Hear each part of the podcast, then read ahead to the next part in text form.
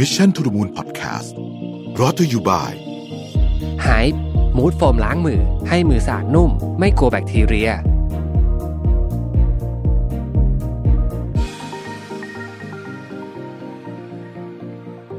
สวัสดีครับ ยินดีต้อนรับเข้าสู่ Mission to the Moon Podcast นะครับ คุณอยู่กับโรบิทานุสาหะครับ วันนี้เอา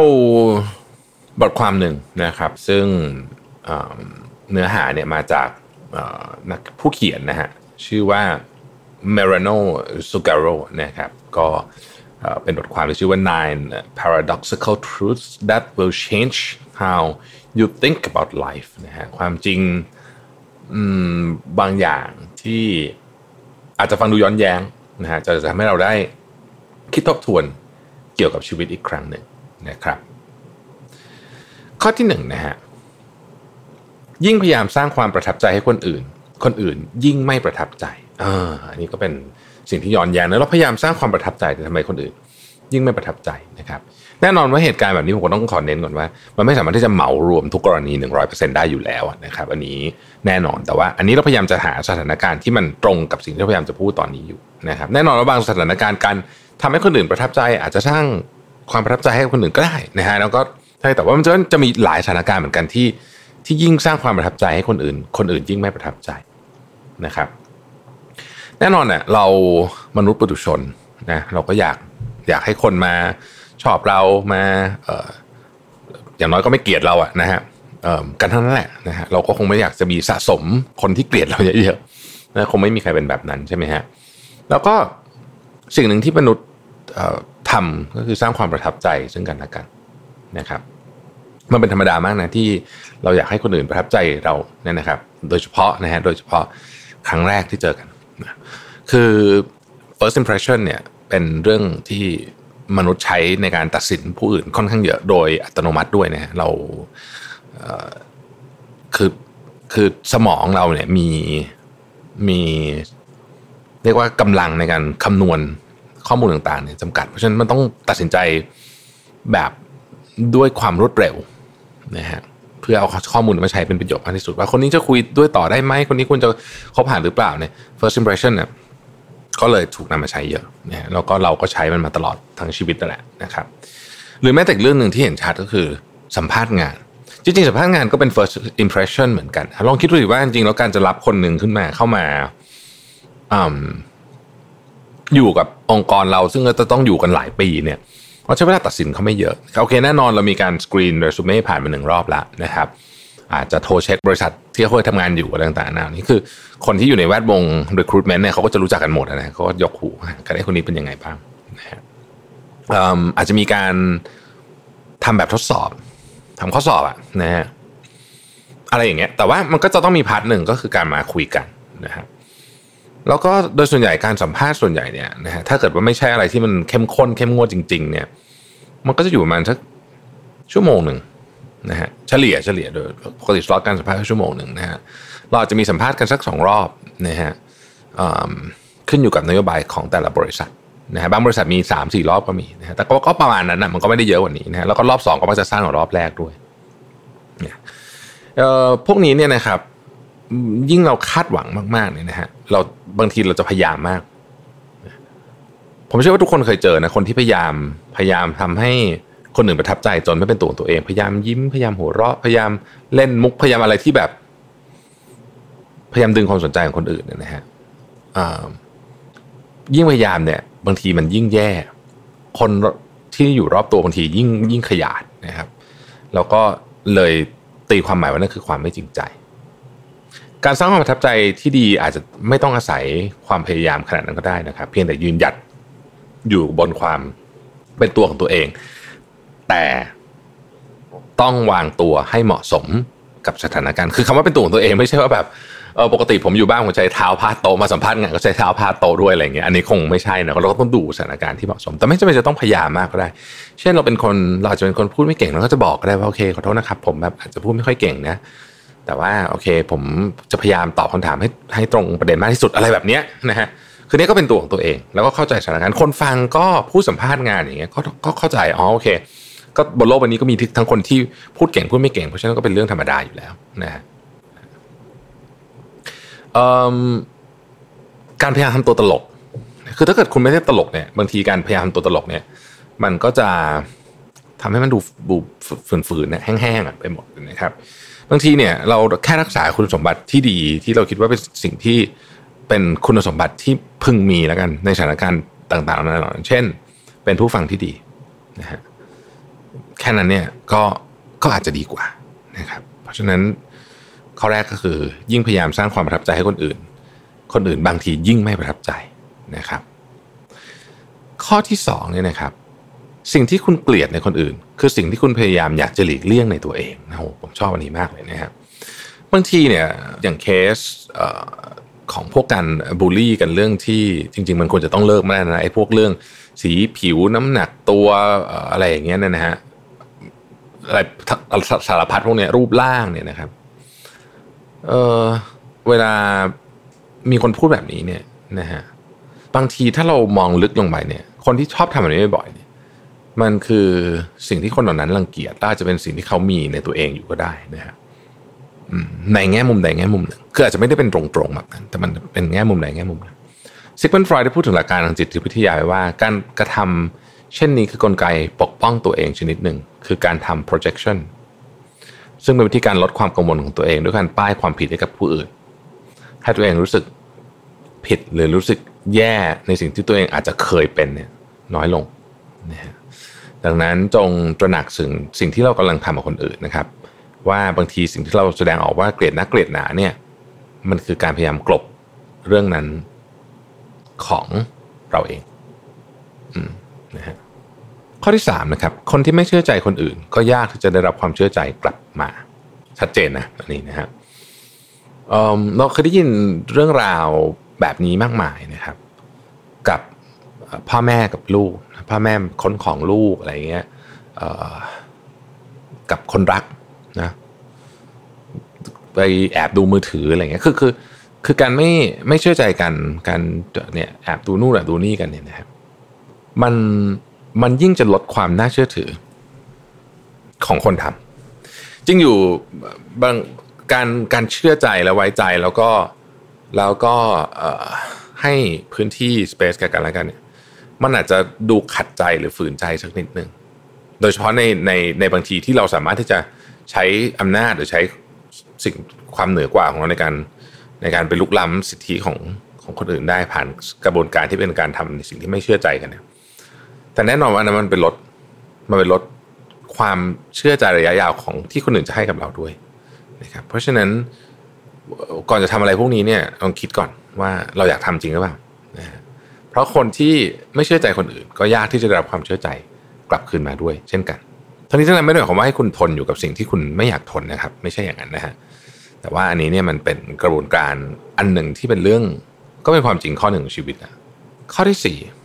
ไม่ใช่ว่าคุณประสบความสำเร็จเพราะไม่ผิดพลาด แต่ว่าเป็นเพราะความผิดพลาดต่างหาก อันนี้เราประเด็นนี้เราพูดกันค่อนข้างบ่อยนะฮะแล้วก็ถ้าเกิดไปถามบรรดาคนที่เราคิดว่าเขาประสบความสำเร็จมากๆบนโลกใบนี้เนี่ยเขาจะตอบแบบนี้หมดนะว่าแบบเออจริงๆเนี่ย คือแล้วมันไม่ได้ตอบแบบเอาเท่ด้วยนะคือมันเป็นแบบนี้จริงๆ คือมันมันคือมันคือ fact อันหนึ่งของชีวิตเลยนะ คือคุณจะรู้ได้ไงว่าเส้นทางไหนถูก เพราะว่าแต่ละคนมีเส้นทางมี condition ของชีวิตที่ไม่เหมือนกัน วิธีการเดียวที่คุณจะรู้ก็คือ ลงมือทำลองดูนะครับ การลองเนี่ยนะครับ มันก็จะต้องมีผิดบ้างแน่นอนอยู่แล้ว ความผิดเนี่ย ความผิดหรือว่าความผิดพลาดนี้เนี่ย มันเป็นมันเป็นเหมือนบันไดอะ ผมชอบพูดถึงว่ามันคือการต่อบันไดทีละขั้น ให้ไปสู่สิ่งที่เราอยากจะไปให้ได้ ถ้าไม่มีความผิดพลาดเลยเนี่ยมันยากมากที่จะไปได้หรือถ้าไปได้อาจจะไปได้แค่ครั้งเดียว แล้วเราก็ไม่สามารถที่จะ repeat ความสำเร็จนั้นได้อีกนะครับเอ่ออย่างไรก็ดีเนี่ยคำว่าความผิดพลาดคือไม่ใช่ทำผิดซ้ำเรื่องเดิมซ้ำแล้วซ้ำอีกแบบไม่เรียนรู้นะคือความผิดพลาดที่ work เนี่ยนะคือคุณต้องเรียนรู้อะไรบางอย่างจากมัน อันดับที่หนึ่งยอมรับก่อนว่านี่คือความผิดพลาดของเรา นะเราทำเราควรทำเอง อันดับที่สองพอยอมรับแล้วเนี่ยเรียนจากมันเอ๊ะ เรารู้อะไรจากเรื่องนี้บ้างนะครับ เสร็จแล้วเนี่ยเราก็ก็จะต่อบันไดได้ขั้นนั่นเองข้อต่อไปนะครับ บาดแผลในชีวิตคือโอกาสที่จะพาคุณไปสู่ชีวิตที่ดีขึ้นนะฮะเอ่ออาจจะยากซะหน่อยนะฮะแต่ว่าคุณจะเริ่มเติบโตได้ถ้าได้ลองก้าวออกจากคอมฟอร์ทโซนนะครับเออพื้นที่ภายนอกคือการประจนภัยของชีวิตแน่นอนว่าคุณต้องบาดเจ็บบ้างนะฮะ แต่ว่ารอยแผลที่เกิดขึ้นกับคุณเนี่ยนะฮะมันมันจะทำให้คุณก้าวไปข้างหน้าได้ไกลกว่าเดิม คนที่ไร้บาดแผลคือคนที่ไม่เคยล้ม คนที่ไม่เคยล้มเพราะว่าไม่ค่อยได้ก้าวเดิน หรือก้าวเดินระมัดระวังมากเกินไปนะฮะอันนี้ตัวอย่างนี้ค่อนข้างเห็นชัด ผมผมจะอยู่กับวงการที่มีบรรดาพวกผู้ประกอบการเยอะนะผมก็จะได้มีโอกาสคุยเยอะเอ่อคนที่ผมคุยส่วนใหญ่ที่วันเนี้ยเขาอยู่ใน stage ที่ต้องบอกว่ากิจการใหญ่โตแล้ว นะฮะหรือว่าถ้าเกิดเป็นเพื่อนที่พวกชอบลงทุนก็จะพอร์ตใหญ่มากแล้วเนี่ย คนเหล่านี้ล้วนแล้วแต่มีแบบบาดแผลฉกรรจ์จากการทำธุรกิจเนี่ยนะในอดีตเนี่ยนะมาทั้งนั้นเลยคือแบบบาดแผลชะกันเนี่ยจะไม่ใช่แค่เรื่องเจ๊งอย่างเดียวนะหลายคนโดนโกงนะฮะโดนโกงจากเพื่อนรักอย่างเงี้ยอันเนี้ยโดนโกงจากเพื่อนรักมันไม่ใช่แค่เสียแค่เงินนะคือมันมันมันเจ็บใจมัน โอ้มันเสียเพื่อนมันโอ้โหสูญเสียความไว้วางใจบางทีหลายคนเนี่ยโอ้ใช้เวลาเป็นปีนะครับกว่าจะ recover ไม่ใช่ recover เรื่องเงิน recover เรื่องเนี้ยเรื่องความโกรธเรื่องอะไรเงี้ยจนกว่า เมื่อเขาให้อภัยแล้วผ่านไปได้เนี่ยเขากลับไปมองเขาเออโชคดีเหมือนกันนะที่วันนั้นถูกโกงเขาพูดอย่างนี้เลยนะหลายคนผมเคยคุยด้วยนะคนเรามันโกงกันเยอะนะฮะหลายคนพูดอย่างนี้บอกว่าโชคดีเหมือนกันเพราะว่าไม่งั้นเนี่ยวันนี้เนี่ย เอออาจจะถูกโกงใหญ่กว่านั้น ด้วย บทเรียนที่เรียนรู้ในวันนั้น จากบาดแผลนั้นเนี่ยทำให้เขาระมัดระวังมากขึ้น ครั้งต่อไปที่เขาเต้องเจอเหตุการณ์ที่อาจจะไม่ใช่เหมือนเดิมเป๊ะแต่คล้ายๆเนี่ยเขามีวิธีการจัดการยังไง มันทำให้เขาเนี่ยเริ่มต้นมาสนใจเรื่องที่เขาไม่เคยสนใจ เช่น เรื่องข้อกฎหมาย เรื่องของการเซ็นสัญญารักษาความลับ อะไรพวกนี้เป็นต้นนะฮะซึ่งมันก็เกิดขึ้นมาจากจากบาดแผลนี่แหละเพราะคนที่ผมคุยด้วยทุกคนบอกเหมือนกันว่า ถ้าไม่เจอเรื่องนั้นตอนนั้นนะไม่ว่าจะเป็นเรื่องของการเจ๊งการโดนโกงการโดนหักหลัง อะไรอย่างเงี้ยเขาก็จะไม่มีทางคิดข้อป้องกันออก เพราะว่าตอนนั้นเขาสนใจเรื่องอื่นอยู่นะฮะอย่างนี้เป็นต้นนะฮะข้อต่อไปนะครับ ยิ่งสิ่งนั้นมีน้อยเท่าไหร่ คุณยิ่งต้องการมันมากขึ้นเท่านั้น อ่านี้ก็ค่อนข้างจะเล่นคำนิดนึงแต่มันก็เป็นอย่างเราแน่นอนนะคือมันยิ่งมีน้อยเนี่ยนะฮะเอ่อคนยิ่งต้องการมากขึ้นเท่านั้นนะฮะหลายอย่างเนี่ย ตอนแรกที่มันมีอยู่เยอะ เราจะไม่อยากได้นะแบบเฉยๆใคล้ายๆก็เหมือนแบบก็นั่นแต่พอคนเริ่มอยากได้ปุ๊บเนี่ย อืม เราจะอยากได้ละผมยกตัวอย่างหนึ่งแล้วกันนะฮะนี่ผมเพิ่งเกิดขึ้นกับผมเลย surf skate ตอนแรกผมไม่อยากเล่นเลยนะเพราะผมรู้สึกว่าแบบมันน่าจะเจ็บตัวมั่งแล้วก็ เอาจริงๆตอนเด็กมีประสบการณ์ไม่ค่อยดีเท่าไหร่กับสเก็ตบอร์ดสเก็ตบอร์ดที่ไม่ใช่ surf skate นะสเก็ตบอร์ดเฉยๆแต่พอมันเริ่มแบบ ไอ้คนนั้นก็ซื้อไม่ได้ไอ้นี่ก็หมดไอ้นั่นก็หมดเนี่ยนะฮะไอ้ตรงนู้นก็สั่งไม่ได้ในที่สุดผมก็ไปสั่งจนได้ ทุกวันนี้ยังไม่ได้เลยนะของแต่ว่า เนี่ยมันมันคือตัวอย่างคือมันเป็นมันเป็น psychology นะฮะเออนี่คือกระบวนการทำพวก limited edition ทำพวกอะไรพวกนี้เนี่ยคนก็จะแบบอยากได้เออแต่ว่ามันไม่ได้เป็นแค่กับของอย่างเดียวนะครับ มันเกี่ยวกับชีวิตด้วยนะฮะถ้าเราคิดดีๆนะครับ สุขภาพที่ดี เพื่อนที่ดี ครอบครัว คนรัก แฟนที่ดี งานที่ดีทุกอย่างเหล่านี้เป็น limited edition นะฮะเราอาจจะต้องพยายามมากขึ้นที่จะที่จะครอบครองแล้วก็ไม่ใช่สิ รักษาแล้วกัน รักษาสิ่งเหล่านั้นไว้ข้อต่อไปตัวเลือกยิ่งมากความพอใจยิ่งน้อยนะ paradox of choice อันนี้เคยได้ยินไหมบอกว่าเขาไปในมันมันมีการทดลองหนึ่งก็ไปทำในซูเปอร์มาร์เก็ตรู้สึกจะเป็นซีเรียลหรือเป็นแยมเอาช่างมันเถอะเป็นของอย่างหนึ่งอะนะฮะถ้าเกิดมีให้เลือก 5 อันกับมีให้เลือก 50 อัน คุณคิดว่าคนที่เดินเข้ามาที่ซุ้มตรงนี้จะซื้ออันไหนมากกว่ากันนะฮะ เราจะคิดว่า 50 อันใช่ป่ะมีช้อยซิ่งเยอะยิ่งดี ปรากฏว่าไม่ฮะยิ่งมีตัวเลือกเยอะเกินไปเกินจุดหนึ่งไปเนี่ย คนจะแบบตัวเลือกเยอะเกินไปในสุดเลือกไม่ได้ แล้วก็ไม่ไปไม่ไม่ซื้อเลยดีกว่า ปรากฏว่ามีตัวเลือกน้อยกว่าจะดีกว่าด้วย Product of Choice ในยุคนี้เนี่ยเป็นของจริงอย่างแท้แท้จริงเลยนะสิ่งที่เกิดขึ้นกับผมบ่อยมาก ผมเชื่อว่าหลายท่านก็เคยเป็น เข้าใน Netflix กด ดูไปเรื่อยดูดูสารบัญอะแล้วก็แบบ ไม่ดูเลยสักอันหนึ่งอะแล้วก็ออก นะฮะแล้วก็ไปทำแบบนี้อีกใน YouTube อะไร YouTube อาจจะกดดูนิดหน่อย แต่ก็เดินคือมันเหมือนแบบ ผมว่าอันนี้ไม่ดีนะ คือผมว่าการมีชอยเยอะเกินไปเนี่ย อาจจะเป็นเรื่องที่ไม่ดีนะครับทั้งนี้ทั้งนั้นมันก็ขึ้นอยู่กับบริบทด้วยนะครับหรืออย่างในคืออย่างสมมุติผมเดินไปในร้านหนังสือเนี่ยนะฮะผมผมชอบซื้อหนังสือที่ร้านหนังสือมากกว่าเหตุผล เพราะว่า การจัดวางดิสเพลย์ของมันเนี่ยทำให้เราพอรู้ว่าเอ้ยเล่มนี้ควรจะต้องอ่านในเวลานี้ อย่างเช่นหนังสือโอเค ต้องยอมรับว่าแน่นอนว่าการจัดวางมันก็มีมันก็มีไบแอสอยู่แล้วแหละนะฮะจากนักเขียนดังก็จะได้ที่เยอะหน่อยอะไรเงี้ยมันไม่ได้แปลว่านักเขียนหนังสือแล้วมันจะดีนะแต่ว่าอย่างน้อยที่สุดเราก็ในฐานะคนที่ชอบชอบหนังสือเนี่ย เราก็อยากรู้ว่าตอนนี้หนังสือเล่มไหนดังอยู่ใช่ไหมเราก็อยากจะเอากลับมานะครับพวกนี้เนี่ยประสบการณ์นี้ในออนไลน์จะสู้ไม่ได้ เพราะว่าในออนไลน์เนี่ยหนังสือทุกเล่มมันก็จะอย่างมากสุดก็ขึ้น best seller หรือว่าขึ้น ranking แต่มันจะไม่มีแบบ มันจะไม่มีพลังของของ display แบบนี้นะฮะแต่ก็แต่เอาจริงผมก็ซื้อสื่อออนไลน์เยอะนะเขาซื้อเยอะอยู่นะฮะแต่ว่าก็อย่างที่บอกนะฮะมันพารา d อกชอยจริงๆนะฮะการมีการมีตัวเลือกเยอะกินไปโดยเฉพาะตัวเลือกที่ไม่สามารถที่จะบอกความแตกต่างได้เนี่ยบางที ยิ่งทำให้เราไม่อยากซื้อ หรือว่าตัดสินใจรีบๆซื้ออะไรสักอย่างที่เราเห็นตอนแรกไป สิ่งที่แน่นอนอย่างเดียวในชีวิตคือการเปลี่ยนแปลง ชีวิตเราไม่มีอะไรแน่นอนเลยนะฮะอย่างเดียวที่แน่นอนคือว่า